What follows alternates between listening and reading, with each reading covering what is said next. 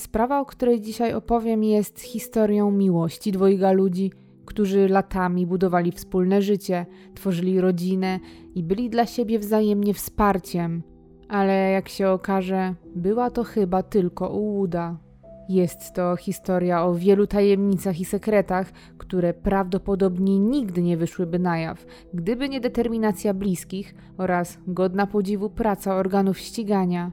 W dzisiejszym odcinku opowiem, jak w jeden dzień i to za sprawą jednej decyzji bohater przemienia się w zwykłego oprawcę.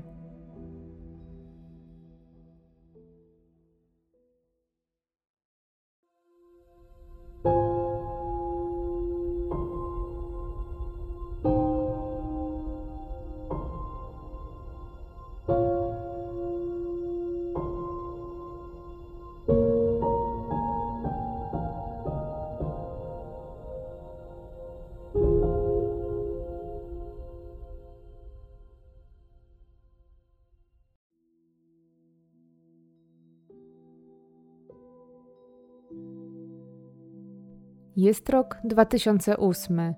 W tym roku prezydentem Polski jest Lech Kaczyński, a premierem Donald Tusk. W czerwcu tego roku ma też miejsce ważne wydarzenie sportowe i Robert Kubica jako pierwszy w historii Polak wygrywa wyścig Formuły 1. Także w roku 2008 w kinach ma premierę film z serii o Batmanie Mroczny Rycerz – i to właśnie w tym roku cała Polska usłyszy o Czesławie Mozilu, głównie za sprawą jego hitu Maszynka do świerkania.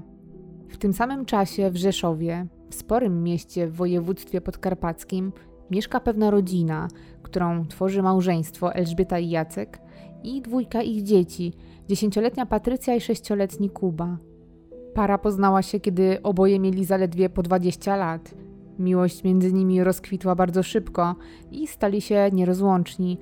Zamieszkali ze sobą 13 lat temu i niewiele krócej są małżeństwem. Ela ma 34 lata. Jest niezwykle troskliwą mamą i kochającą żoną. Jest też osobą spokojną, o przyjaznym usposobieniu. Otoczenie bardzo ją lubi, a bliscy zawsze zwracają się do niej o pomoc, wiedząc, że mogą na nią liczyć. Ela ma ciemne oczy, kręcone ciemne włosy i wyraźne, gęste brwi. Jest najstarsza z piątki rodzeństwa, zawsze traktowana przez resztę prawie na równi z mamą. Wcześniej pracowała jako kierowniczka bufetu w klubie sportowym, ale po narodzinach drugiego dziecka porzuciła pracę i zajęła się domem i dziećmi. Do pracy wróciła właśnie teraz, z początkiem 2008 roku i to po sześciu latach przerwy, od razu zaczynając od niełatwej pracy, bo w fabryce ciasteczek. Szybko jednak okazało się, że jest to zbyt wyczerpujące fizycznie zajęcie i ostatecznie niedawno z niego zrezygnowała. Ela jednak nie chce już wracać na bezrobocie i zajmować się domem. Chce na dobre zmienić coś w swoim życiu i marzy o tym, żeby znaleźć etat, który byłby zgodny z jej doświadczeniem i zainteresowaniami. Dlatego też od razu po zwolnieniu się bierze udział w kilku rekrutacjach – ale najbardziej zależy jej na stanowisku kierowniczym w jednym z dużych dyskontów. Na całe szczęście okazuje się, że to właśnie jej kandydatura zostaje rozpatrzona pozytywnie i Ela zostaje zatrudniona. Podpisuje umowę, zgodnie z którą od stycznia kolejnego 2009 roku zacznie nową, wymarzoną pracę i to od razu na wyższym niż szeregowym stanowisku. Jest przeszczęśliwa, bo życie tylko w domu i te ostatnie miesiące ciężkiej fizycznej pracy trochę ją przytłoczyły, a powrót na etat związany z bardziej umysłową pracą traktuje jako odmianę, której właśnie teraz potrzebowała. Jest to dla niej również krok w kierunku usamodzielnienia się i spełnienia jeszcze innego marzenia. Elżbieta kocha kulinaria, wciąż wspomina swoją pracę sprzed lat w stołówce. Lubiła to i była w tym dobra, Dlatego chciałaby kiedyś założyć swoją własną firmę cateringową. Marzyła o tym co prawda od dawna, ale macierzyństwo i domowe obowiązki sprawiły, że musiała te plany odłożyć w czasie. Ale teraz, kiedy dzieci są już starsze, a nowa praca daje jej możliwość zebrania oszczędności, na przykład na rozruch swojej własnej firmy, może wrócić do tych porzuconych kiedyś planów. Mąż Eli, Jacek, ma z kolei 35 lat i jest o rok starszy od swojej żony. Krótko ścięty ciemny blondyn, wysoki, szczupły, o jasnych oczach, od 15 lat pracuje w wojewódzkiej stacji pogotowia ratunkowego w Rzeszowie. Jest tam niezwykle cenionym pracownikiem, pomocny, punktualny, odpowiedzialny i przede wszystkim skuteczny. Ma na swoim koncie setki, jak nie tysiące ocalonych istnień. Pomimo, że jego praca jest bardzo odpowiedzialna i niezwykle trudna i potrzebna, to zarobki wcale nie są wygórowane. W zasadzie są zdecydowanie za małe, jak na ogrom obowiązków i to, co Jacek robi dla społeczeństwa. Jednak mężczyzna jest oddany swojej pracy. Niesienie pomocy daje mu wiele satysfakcji. Udziela także kursów z pierwszej pomocy, a nawet jest wolontariuszem PCK.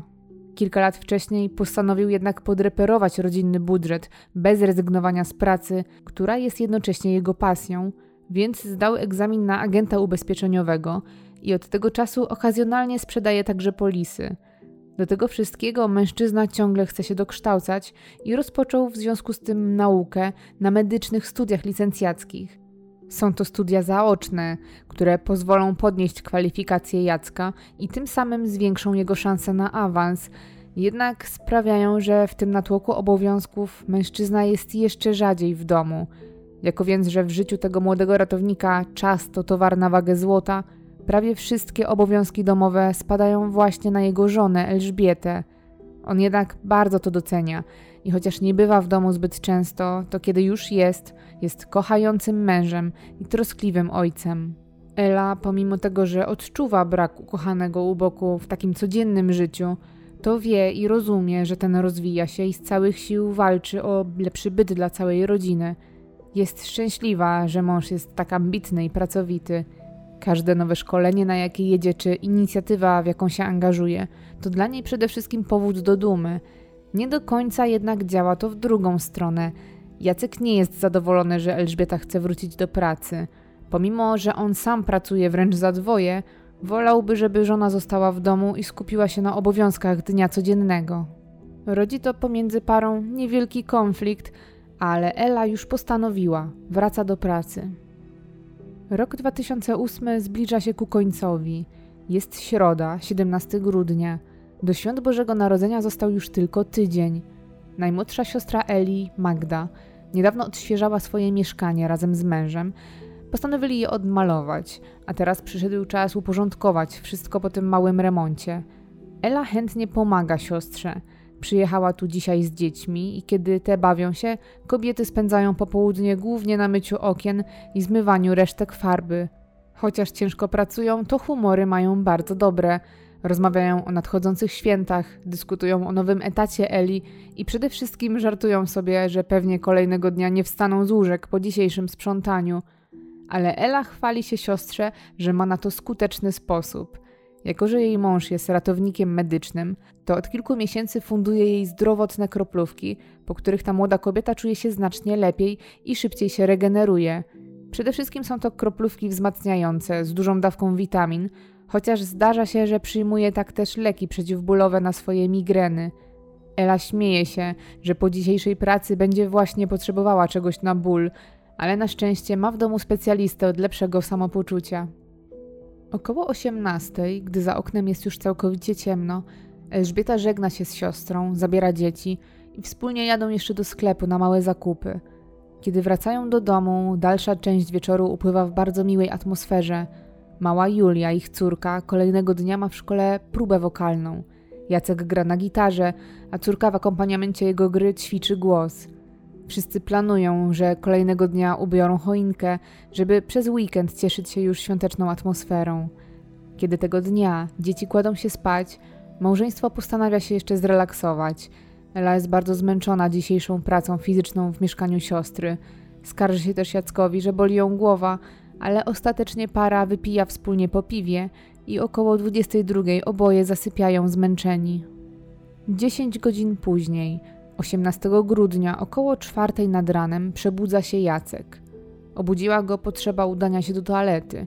Kiedy chce wyjść z łóżka, dotyka przypadkowo Elżbietę i wtedy odkrywa, że jej skóra jest niezwykle zimna. Od razu sprawdza puls, ale nie wyczuwa go. Zapala światło i widzi bladą i ewidentnie martwą żonę. Sięga po telefon i w pierwszej kolejności dzwoni do swojej siostrzenicy, która mieszka drzwi w drzwi. Informuje ją, że Ela nie żyje i prosi o pomoc. Chce, żeby młoda kobieta przypilnowała dzieci, gdyby te nagle się obudziły. Nie chce, żeby zobaczyły swoją mamę w takim stanie. Następnie wykręca numer na pogotowie, na którym zresztą sam pracuje. Telefon odbiera dyspozytorka rzeszowskiego pogotowia. Po drugiej stronie słyszy Jacka, z którym się oczywiście doskonale zna. Witają się i rozmowa od razu staje się nieformalna. Dyspozytorka, niczego się nie spodziewając, pyta troskliwie Jacka, co się dzieje i dlaczego dzwoni, na co ten spokojnym i opanowanym głosem odpowiada: Obudziłem się i żona nie żyje. Kobieta jest w wyraźnym szoku i upewnia się, czy dobrze usłyszała. Jacek ponownie, spokojnym głosem powtarza: Obudziłem się i nie żyję. Koleżanka dopytuje, zaskoczona, czy jest tego pewien, na co młody ratownik znów, bez żadnych emocji, potwierdza, że tak.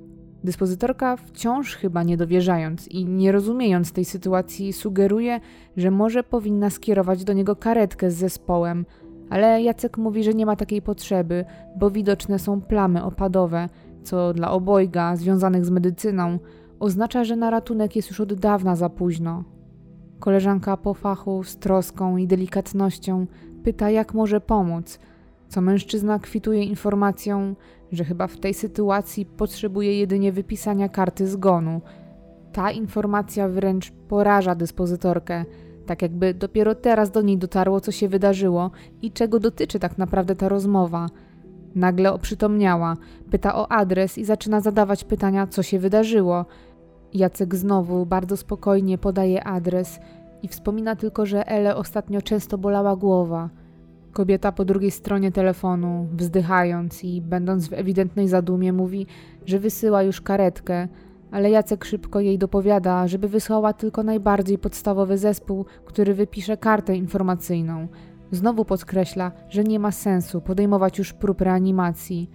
Dyspozytorka, przyjmując to do wiadomości, informuje jeszcze Jacka, że zespół medyczny, który przybędzie na miejsce, prawdopodobnie będzie musiał zawiadomić policję ze względu na zgon w tak młodym wieku. Zaznacza oczywiście, że takie są po prostu procedury.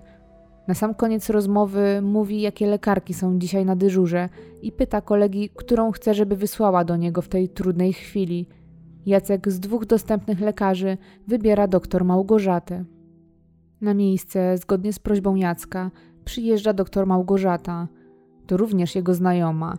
Zresztą wszyscy na tej stacji pogotowia bardzo dobrze się znają.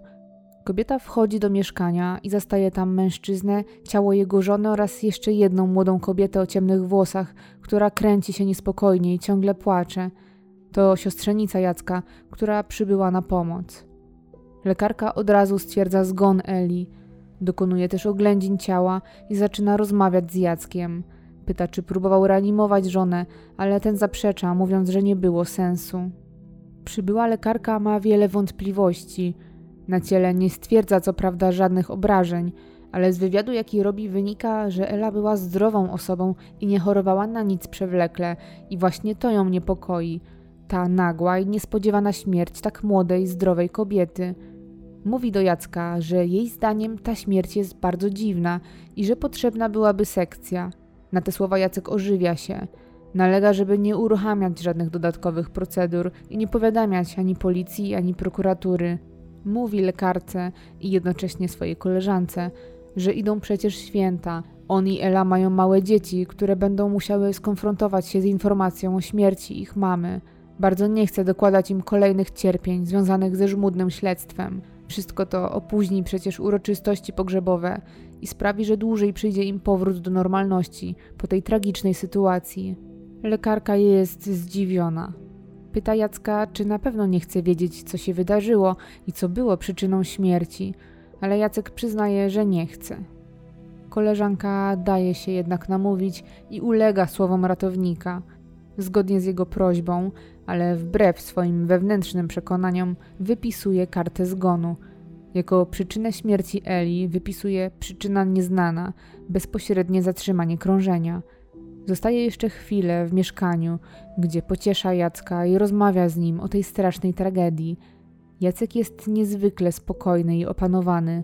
Na wszystkie pytania odpowiada trzeźwo i bez emocji, co można sobie jednak tłumaczyć tym, że w swoim zawodzie ma przecież codziennie styczność ze śmiercią, a jego zadaniem jest zachowywanie zimnej krwi. Jednak dla lekarki nie jest to do końca zrozumiałe zachowanie, bo przecież w tym wypadku chodzi o śmierć najbliższej osoby, a nie kogoś obcego. Lekarka żegna się z Jackiem i wraca do karetki, w której czeka na nią kierowca.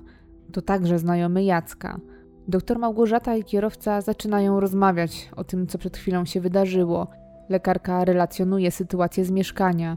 Kierowca wypytuje kobietę o szczegóły. Pyta też, jak zachowywał się Jacek, czy był bardzo smutny i roztrzęsiony.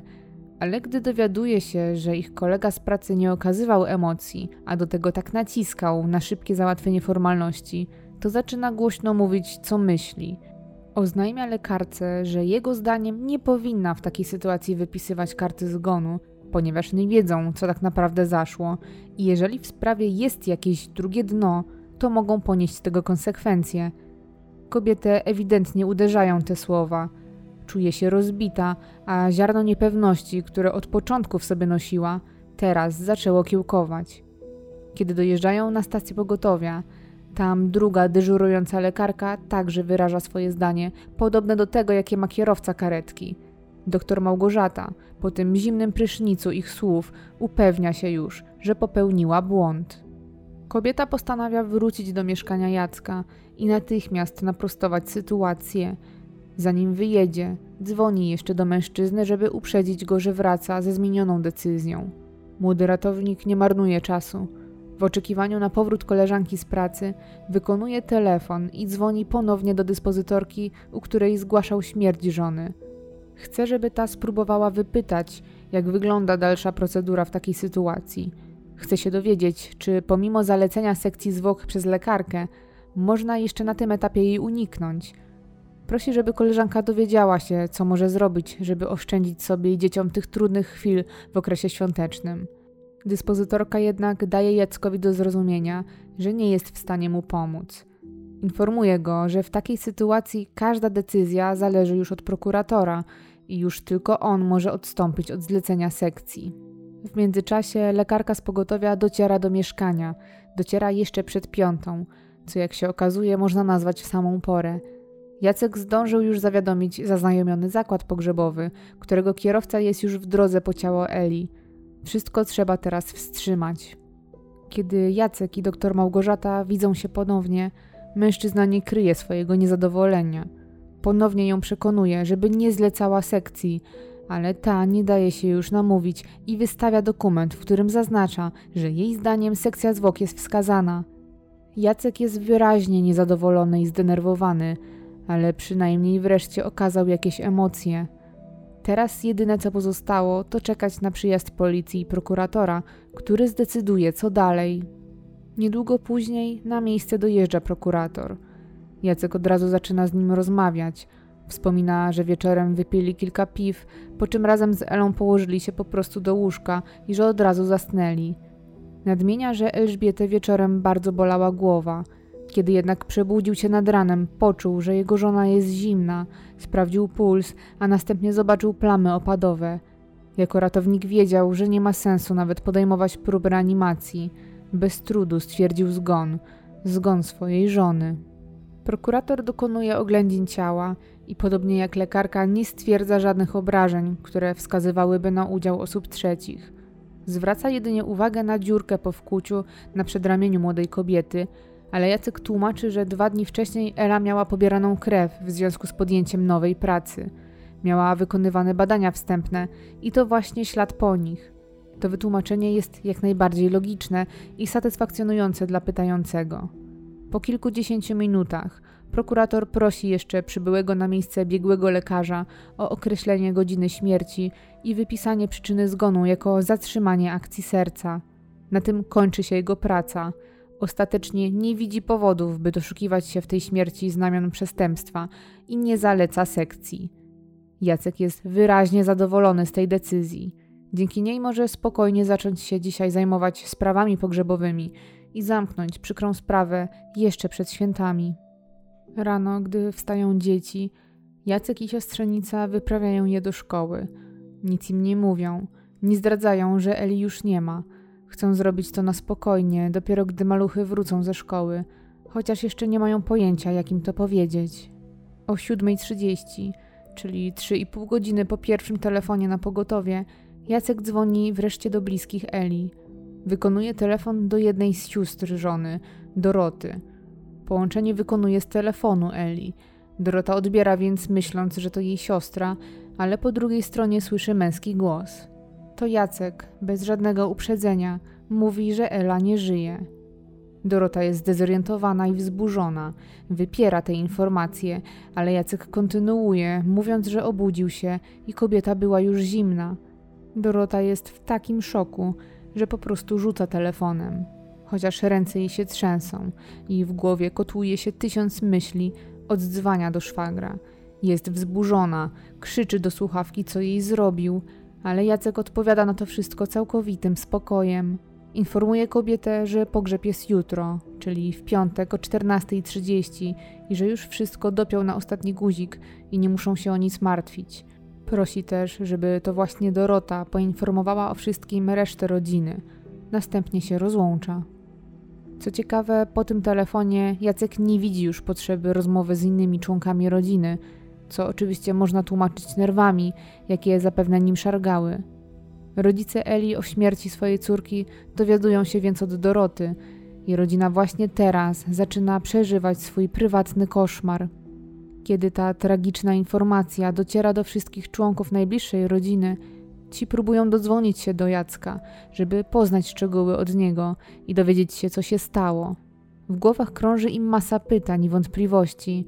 Chcą sobie ulżyć poprzez wytłumaczenie sobie tej niezrozumiałej dla nich sytuacji.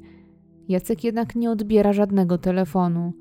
Po każdej próbie połączenia rodzina zderza się z automatyczną sekretarką.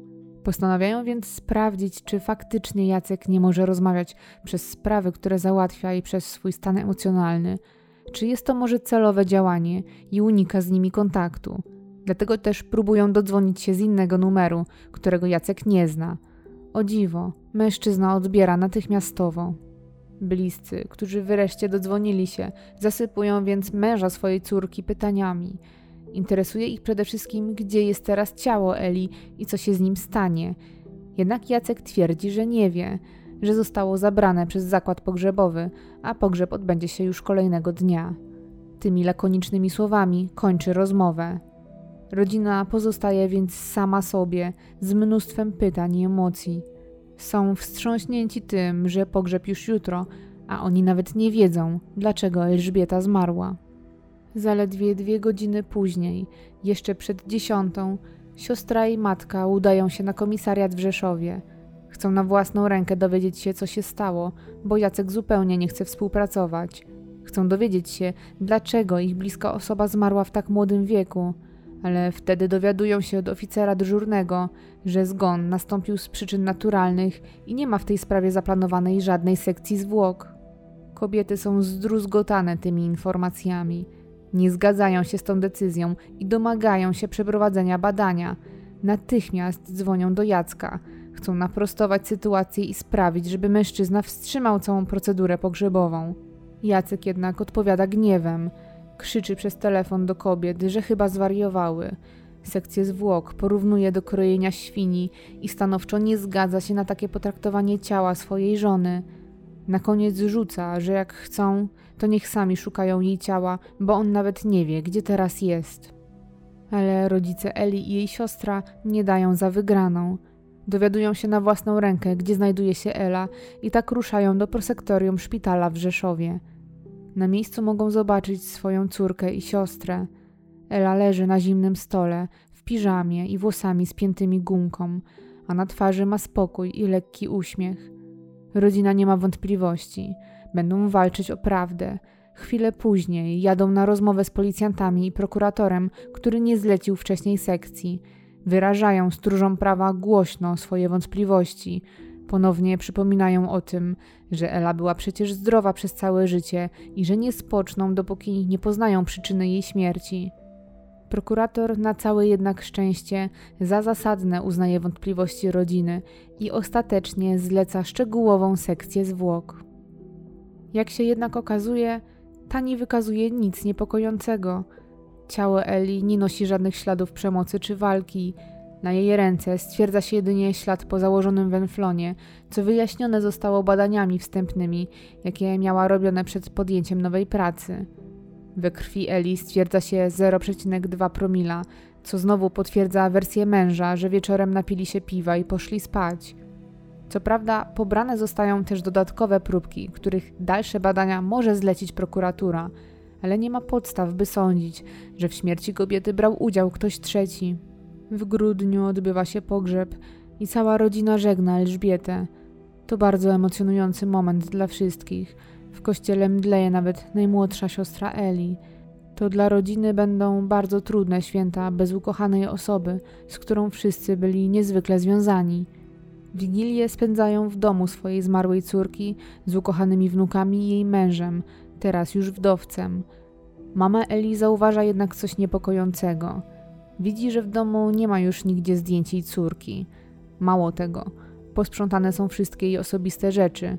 Po kobiecie nie ma wręcz żadnego śladu. To dla rodziców jest bolesne. Przecież od jej śmierci minął zaledwie tydzień, a takie kroki wydają im się trochę bezduszne. Mama Eli, korzystając ze spotkania, wypytuje Jacka o ten tragiczny dzień. Dopytuje, czy na pewno nie ma im nic do powiedzenia. Wręcz błaga, aby przyznał, jeśli wie coś więcej. Nie rozumie tej sytuacji. Przecież Jacek jest ratownikiem.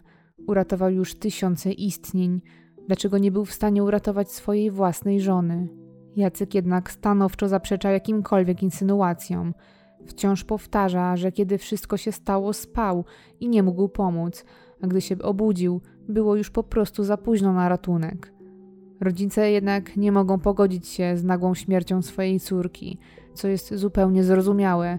Szukają pocieszenia w zrozumieniu sytuacji, ale w tym wypadku jedyne co może im pomóc to czas, który być może zabliźni trochę ranę. Nadchodzi nowy rok. Prokuratura wciąż bada sprawę nagłej śmierci Elżbiety, ale nie pojawiają się żadne nowe wątki. Rodzina jednak zaczyna się niecierpliwić i niepokoić. Ich kontakt z zięciem jest coraz gorszy. Nie widują też wnucząt i czują, że dzieje się coś nie tak. Ponownie apelują do prokuratury o pomoc i zajęcie się sprawą. Przynosi to skutek, bo niecałe dwa miesiące po śmierci kobiety prokuratura rejonowa w Rzeszowie zleca wysłanie do badań próbek, które były pobrane podczas szczegółowej sekcji. Próbki zostają wysłane aż do dwóch niezależnych laboratoriów badawczych. Teraz trzeba jedynie poczekać na wyniki, a będzie to trwało niestety długie miesiące. Nadchodzi kwiecień i dość nieoczekiwanie ten sam prokurator, który był na miejscu, gdy Ela zmarła, umarza śledztwo, które toczyło się w sprawie nieumyślnego spowodowania śmierci. Jacek przestaje już być podejrzanym, a jako wiarygodne zostają przyjęte jego tłumaczenia. Śmierć Eli uznana zostaje jako przykry incydent, który może spotkać każdego. Bardzo dobra reputacja Jacka w pracy oraz to, że w materiale dowodowym nie ma potwierdzenia jego winy, sprawia, że śledczy nie mają wątpliwości. Ten człowiek jest niewinny i podtrzymują wersję o przykrym incydencie.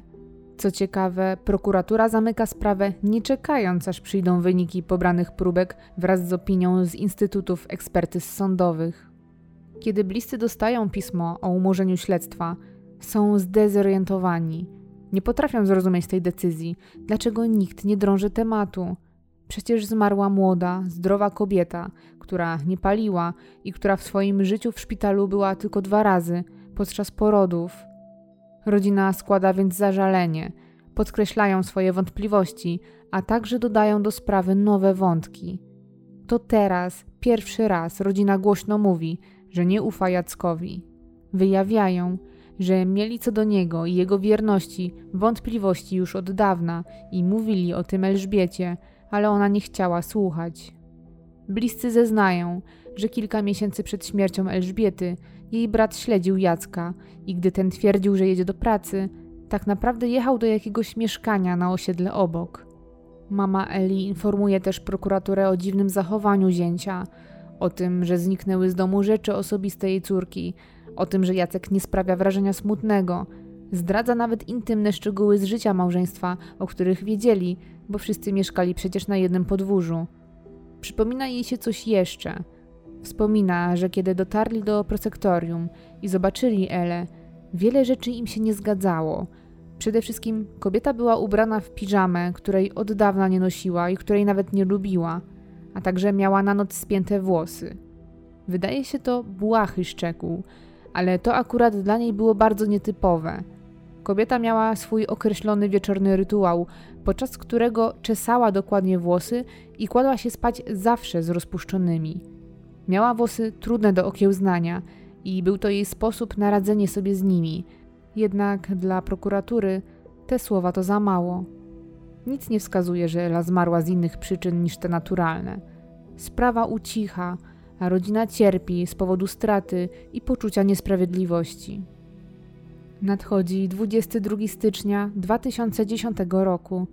Ela nie żyje już od ponad roku i właśnie dzisiaj, po żmudnych badaniach toksykologicznych, do prokuratury spływa wreszcie opinia biegłego sądowego z Krakowskiego Instytutu Ekspertyz Sądowych. Opinia odpowiada na pytanie, co dokładnie było przyczyną śmierci Elżbiety, a jej treść jest sensacyjna – Okazuje się, że w organizmie Eli została stwierdzona obecność aż trzech substancji znieczulających, w tym ketaminy. Ale to nie wszystko. Poziom stężenia ketaminy stwierdzony w wątrobie i nerkach Elżbiety szokuje ekspertów. Jest tak olbrzymi, że podobnych wartości nigdy nie odnotowano w literaturze światowej. Biegli wykazują, że kobiecie podano około 1500 mg, a być może nawet jeszcze więcej tego specyfiku a maksymalna dawka terapeutyczna w przypadku Eli, czyli zgodna z jej wiekiem i wagą, mogłaby wynieść około 280 mg. Oznacza to, że ktoś podał Elżbiecie minimum 5 razy tyle, ile maksymalnie mogłaby przyjąć, skazując ją tym samym na pewną śmierć. Okazuje się też, że działanie tego leku w przypadku przedawkowania doskonale potrafi naśladować naturalne zatrzymanie akcji serca na skutek zaburzeń rytmu Prokuratura czekała na wyniki tych badań ponad 9 miesięcy. Oprócz tego, że są to tak pracochłonne prace, to podczas wykonywania badań zmarł doktor wykonujący ekspertyzę i wszystko dodatkowo się opóźniło. Na szczęście, ostatecznie, dzięki uporowi przede wszystkim rodziny, która tak naciskała na prokuraturę, dzisiaj wszyscy dowiedzieli się, że Ela nie zmarła z przyczyn naturalnych. Teraz zadaniem śledczych będzie dowiedzieć się, jak do tego doszło. Oczywiście pierwszą osobą, która w obliczu tych nowych informacji zostaje przesłuchana, jest Jacek. Śledczy zadają pytania, czy ma jakieś podejrzenia, jak to się stało, że specyfik znalazł się w ciele jego żony i czy to przypadkiem nie on jej go podał.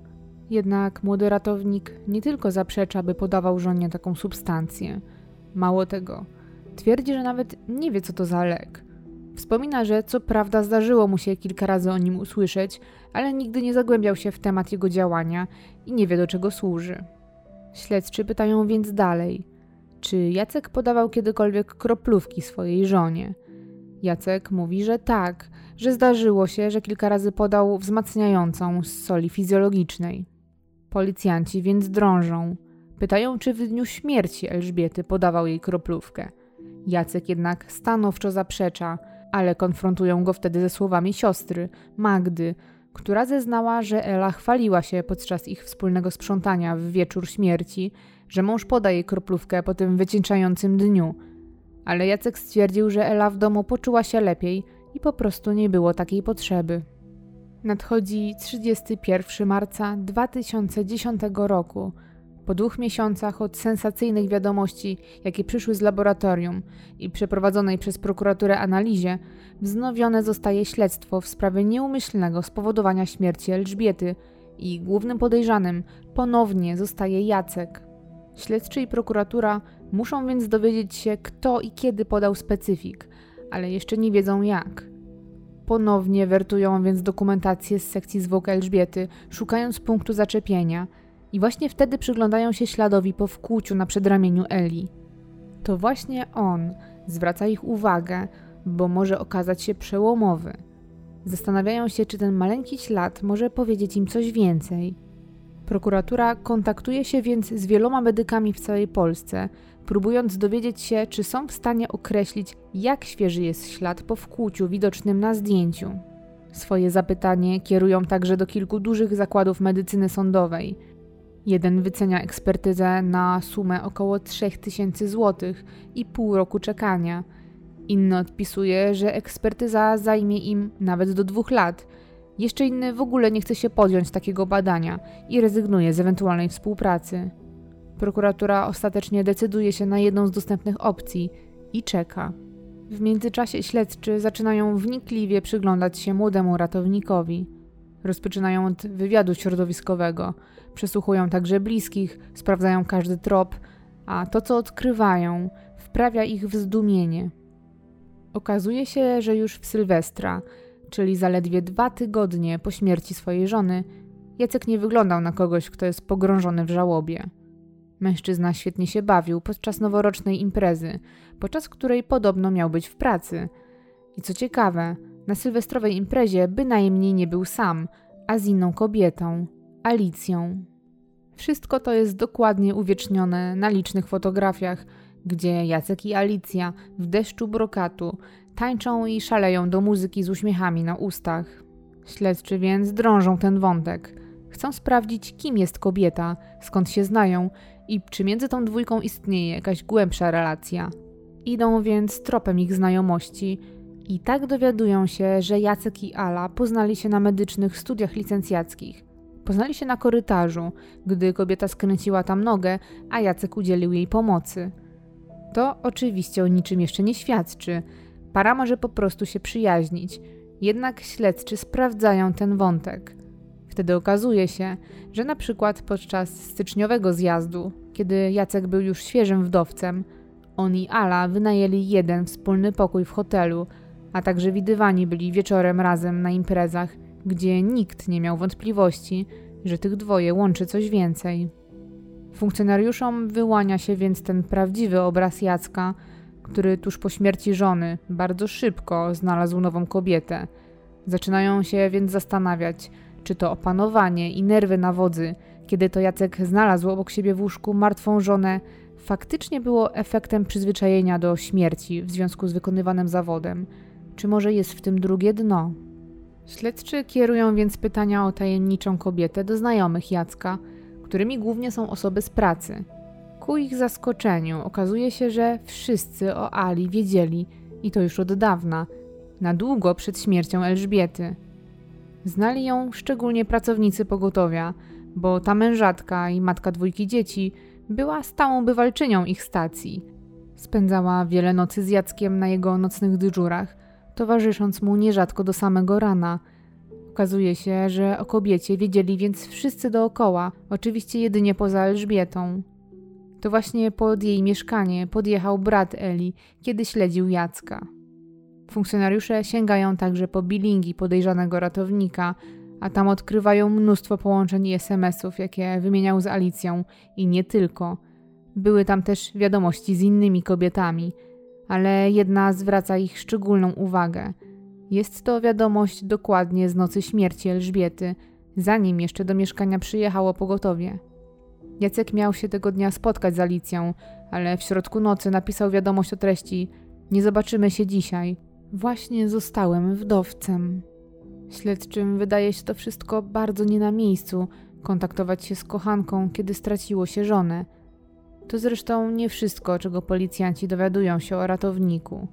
Odkrywają, że Jacek na ponad rok przed śmiercią żony wynajął mieszkanie w mieście, o czym już nikt nie miał pojęcia. Śledczy kontaktują się więc z właścicielką nieruchomości, a ta zeznaje, że chociaż to Jacek wynajmuje i opłaca wszystkie należności, to mieszka tutaj kobieta. Kiedy śledczy pokazują jej zdjęcie Alicji, ta potwierdza, że to ta sama kobieta i że to ona mieszka w mieszkaniu i że Jacek przedstawił ją jako swoją siostrę. Wszystko zaczyna więc układać się w całość. Najwyraźniej mężczyzna miał romans i to już od dawna, a przynajmniej już od roku przed odejściem Elżbiety. Kobieta nie miała o niczym pojęcia. Zamknięta w domu, skupiona na domowych obowiązkach i opiece nad dziećmi, ufała mężowi, który to wykorzystał. I chociaż bliscy sygnalizowali jej, że coś jest nie tak, to Elżbieta nie chciała słuchać i była w męża zapatrzona jak w obrazek. Kiedy śledztwo jest znowu otwarte i każdy trop jest na wagę złota, funkcjonariusze decydują się na przeszukanie domu zmarłej Eli i jej męża. W piwnicy domu znajdują karton z licznymi kroplówkami, a także listy miłosne. Porównują pismo na walentynkach, ale nie pasuje ono ani do pisma Elżbiety, ani Alicji. Okazuje się, że adresatem tych wyznań była jeszcze inna kobieta, a praca śledczych obnaża kolejne romanse Jacka. Pojawia się teraz nowe imię Marta. Poznała się z Jackiem w 2007 roku, kiedy niegroźnie potrącił ją autobus, a Jacek był jednym z ratowników przybyłych na miejsce. Wymienili się numerami, a jako że Marta szukała w tamtym czasie pracy, Jacek zaprosił ją na kurs dla ubezpieczycieli, na który sam jechał.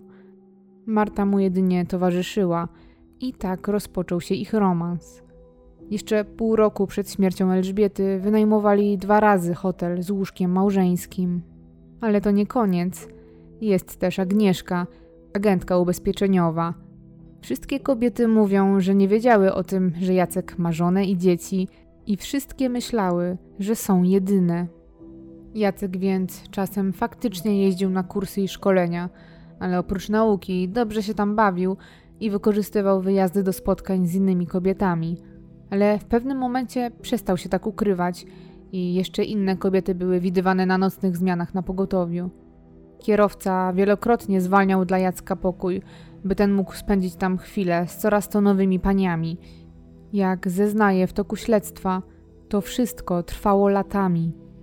Drugie oblicze Jacka jest więc przez policjantów odkrywane karta po karcie, a do romansów dochodzą kolejne perypetie, tym razem finansowe. Okazuje się, że pieniądze także grały olbrzymią rolę w codziennym życiu tego młodego ratownika. Chociaż w stacji pogotowia zarabiał 2,5 tysiąca złotych, to Eli powiedział, że zarabia dwa razy mniej. Mimo tego swoje kochanki obdarowywał wieloma prezentami. Miał też na hotele i inne atrakcje. Okazuje się, że wiele pieniędzy po prostu pożyczał od kolegów z pracy, od szwagra. Często też swoich pożyczek nie spłacał. Pod sam koniec roku 2010, blisko dwa lata po śmierci Eli, Jacek, będąc już pod ścisłą obserwacją, bierze pod zastaw domu kredyt na 170 tysięcy złotych. Bez pokwitowania połowę daje kochance Alicji, której wynajmował mieszkanie, a drugą połowę zostawia sobie, jednak nikt nie wie, na co te pieniądze wydaje. Od teraz policjanci zaczynają bardzo nieufnie przyglądać się Jackowi. Teraz, gdy ujawnił, że nie był szczery wobec żony, a także wobec nich, mają wiele powodów, by sądzić, że ukrywa coś jeszcze.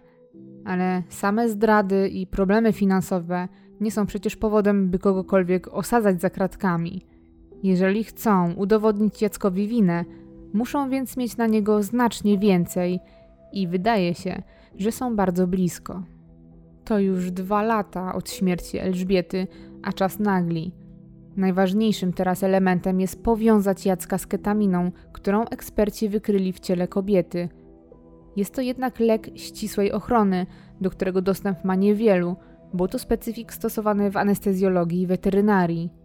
Funkcjonariusze robią więc wywiad w otoczeniu Jacka, także pod kątem tego specyficznego leku.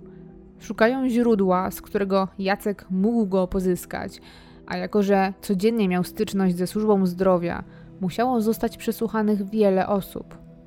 Udają się w pierwszej kolejności na stację pogotowia w Rzeszowie, w której pracuje Jacek, ale okazuje się, że tam nie mają i nie stosują tego leku. Nie jest on także dostępny w aptekach, więc nie jest możliwe pozyskać go tradycyjnie za sprawą recepty. Jedynym miejscem, w którym mógł ewentualnie zdobyć lek, był szpital. Śledczy udają się więc do szpitala wojewódzkiego nr 2 w Rzeszowie, gdzie Jacek w latach 90. pracował przez jakiś czas. Jest to strzał w dziesiątkę. Kilkoro świadków zeznaje, że Jacek pojawił się u nich niedługo przed śmiercią żony i pytał o ten preparat. Mówił, że chce uśpić psa. Żalił się, że pies sąsiadów ciągle ujada i zakłóca spokój jego rodziny. Wpadł więc na pomysł, żeby w ten sposób pozbyć się uciążliwego problemu. Wykorzystując więc znajomości z pracownikami oddziału intensywnej terapii i anestezjologii, właśnie tam młody ratownik zdobył ketaminę.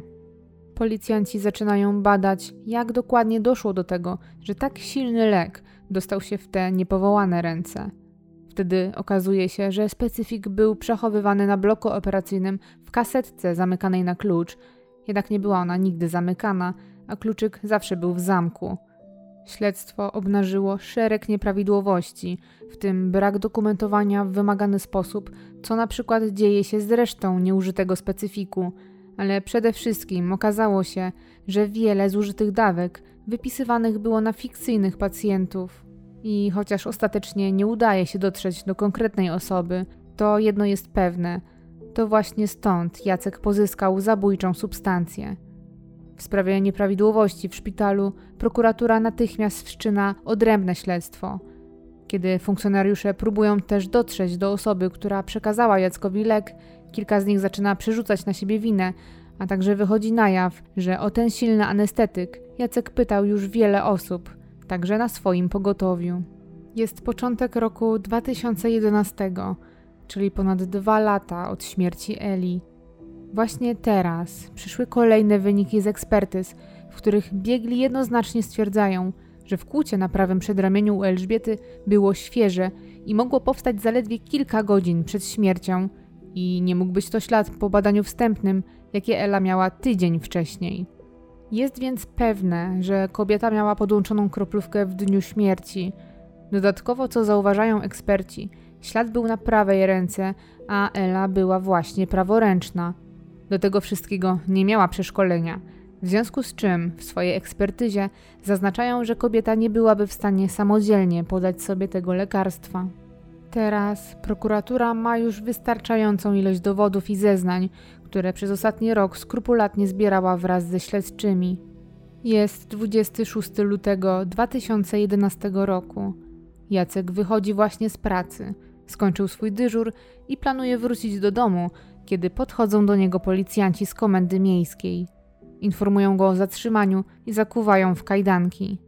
Jacek jest spokojny i opanowany, bez żadnego oporu wsiada do radiowozu.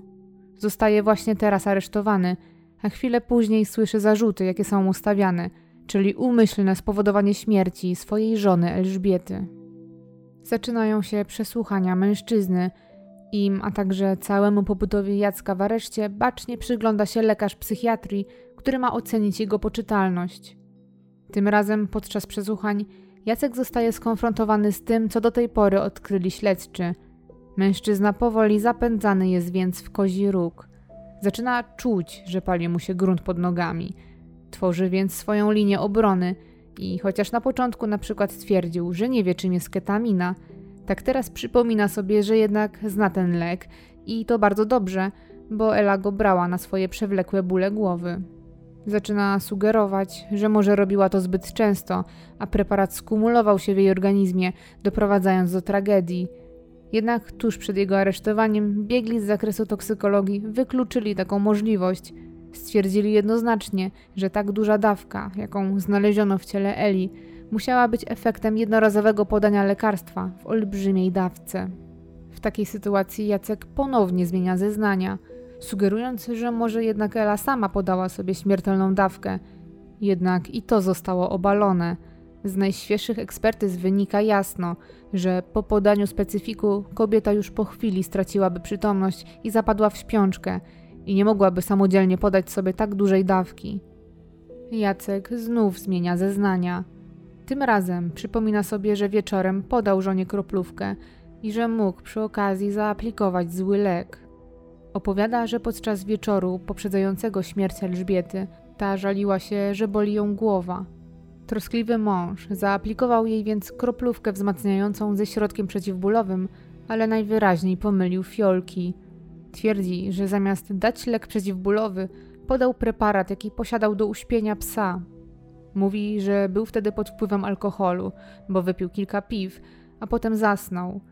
Wspomina, że to Elżbieta go obudziła, prosząc o lekarstwo.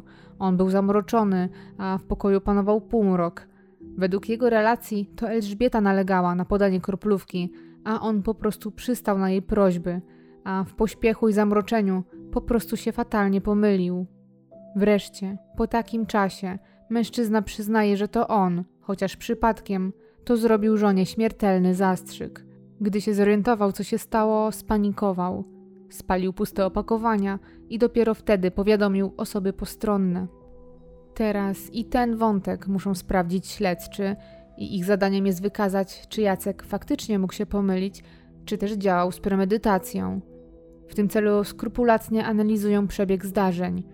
Okazuje się jednak, że leki przeciwbólowe trzymane są w szklanych ampułkach, które posiadają także szklaną okrągłą końcówkę. Żeby zaaplikować lek, należy oderwać końcówkę, łamiąc szyjkę ampułki i jeszcze dodatkowo rozcieńczyć go solą fizjologiczną. Natomiast ketamina znajduje się w fiolce z korkiem, który przekuwa się igłą i nie wymaga do tego rozcieńczania. Są to więc rażące różnice. Jeżeli więc Jacek regularnie podawał żonie kroplówki przeciwbólowe, musiałby zorientować się, że postępuje z lekiem zupełnie inaczej niż zwykle. Jacek na swoją obronę twierdził też, że żona wybudziła go ze snu, co sprawiło, że sam był bardzo zaspany i nie do końca wiedział, co się dzieje. Dodatkowo alkohol nie do końca pozwalał mu trzeźwo myśleć. Twierdzi, że zastrzyk podał intuicyjnie, jednak i z tym nie zgadzają się biegli. Zaaplikowanie dożylnie takiego leku to wiele złożonych i precyzyjnych czynności, których nie byłby w stanie zrobić ktoś ani pijany, ani zaspany. Linia obrony, jaką przyjął więc Jacek, zaczyna rozpadać się jak domek z kart, a każda nowa zmiana w jego zeznaniach jest momentalnie obalana. Jest 8 września 2011 roku. Po przebytych przez Jacka siedmiu miesiącach w areszcie rozpoczyna się proces, który składa się z aż 10 rozpraw. Podczas nich zeznaje wielu świadków, w tym także kochanki młodego ratownika, współpracownicy, bliscy i biegli. Podczas wielu godzin posiedzeń przedstawione są dowody zebrane w sprawie. Jacek wciąż nie przyznaje się do winy i broni swoich racji. 17 lutego 2012 roku, ponad trzy lata po śmierci Eli, zapada wreszcie wyrok. Sąd Okręgowy w Rzeszowie uznaje Jacka winnego śmierci swojej żony i skazuje go na kary dożywotniego pozbawienia wolności, gdzie o warunkowe zwolnienie będzie mógł się ubiegać dopiero po 25 latach odsiadki. Jacek nie okazuje skruchy, nie przyznaje się do winy i razem ze swoją obroną składają apelację. Chcą zmienić kwalifikację czynu na nieumyślne spowodowanie śmierci i wykazać, że Elżbieta zmarła na skutek fatalnej pomyłki ratownika. Wszyscy z pięciu sędziów orzekających co do winy byli jednogłośni, jednak nie wszyscy byli zgodni co do kwestii wymiaru kary. Dwóch z nich za bardziej adekwatną uważało karę 25 lat pozbawienia wolności, jednak zgodnie z głosem większości mężczyzna otrzymał ostatecznie dożywocie. Jest 28 czerwca 2012 roku. Sąd apelacyjny nie daje wiary słowom Jacka i uznaje, że materiał dowodowy jest wystarczający, by uznać go winnym i utrzymać wyrok w mocy. Według sądu ratownik z całą pewnością zaplanował wszystko i działał metodycznie i bez emocji. Wszystko wskazuje na to, że myśl o pozbawieniu żony życia kiełkowała w nim od dawna, a morderstwo zaplanował z dużym wyprzedzeniem. Co ciekawe, ostatecznie nie udaje się określić jednoznacznie motywu, jaki w stronę zbrodni pokierował młodego ratownika. Przez chwilę badana była informacja, że może chodzić o pieniądze. Niektórzy świadkowie zeznali, że Jacek, który sam zresztą działał w ubezpieczeniach, ubezpieczył Elena sporą sumę na chwilę przed jej śmiercią, ale śledztwo wykazało, że była to jedynie plotka. Faktycznie dowiadywał się w tym temacie, ale ostatecznie takie ubezpieczenie nie zostało przez niego zakupione. Dlatego też finansowo Jacek nie zyskałby wiele na śmierci Eli. Prokuratora i sąd założyli, że prawdopodobnie mężczyzna chciał po prostu zacząć nowe życie bez swojej żony. Jednak pozostaje pytanie, dlaczego zabił, zamiast po prostu się rozwieść. W winę Jacka nie wierzy jego siostrzenica, nie wierzą też jego dzieci, czy nawet niektórzy z pogotowia. Sam dyrektor placówki, w której pracował ratownik, powiedział coś, co chyba jednak zamiast bronić bardziej przeraża, że tak właściwie, gdyby Jacek naprawdę chciał pozbyć się żony, to są na to metody, których biegli nie byliby w stanie wykryć.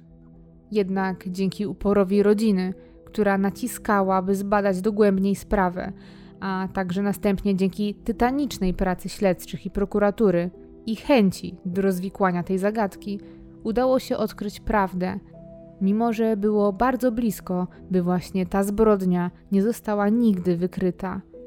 Przez ponad dwa lata Jacek był wdowcem i wolnym człowiekiem, i bardzo możliwe, że był prawie pewny tego, że wszystko ujdzie mu jeszcze na sucho. Elżbieta miałaby dzisiaj prawie 47 lat. Może spełniałaby swoje marzenia, a na pewno obserwowałaby, jak jej ukochane dzieci wchodzą w dorosłość.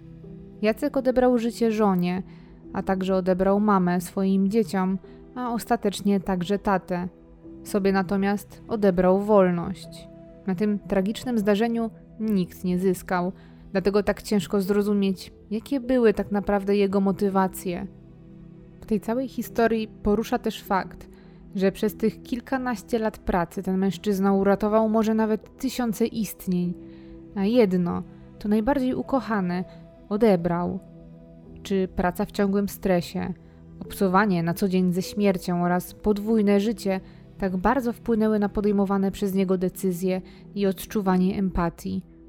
Rodzi się też ciekawe pytanie: kiedy i przede wszystkim dlaczego ktoś z bohatera staje się zwykłym mordercą? Serdeczne podziękowania dla mojej patronki Aliny oraz dla reszty moich patronów. Możesz wesprzeć mój kanał i moją twórczość na patronite.pl ukośnik Olga Herring, a także odwiedzając moje media społecznościowe. Wszystkie linki znajdziesz w opisie filmu.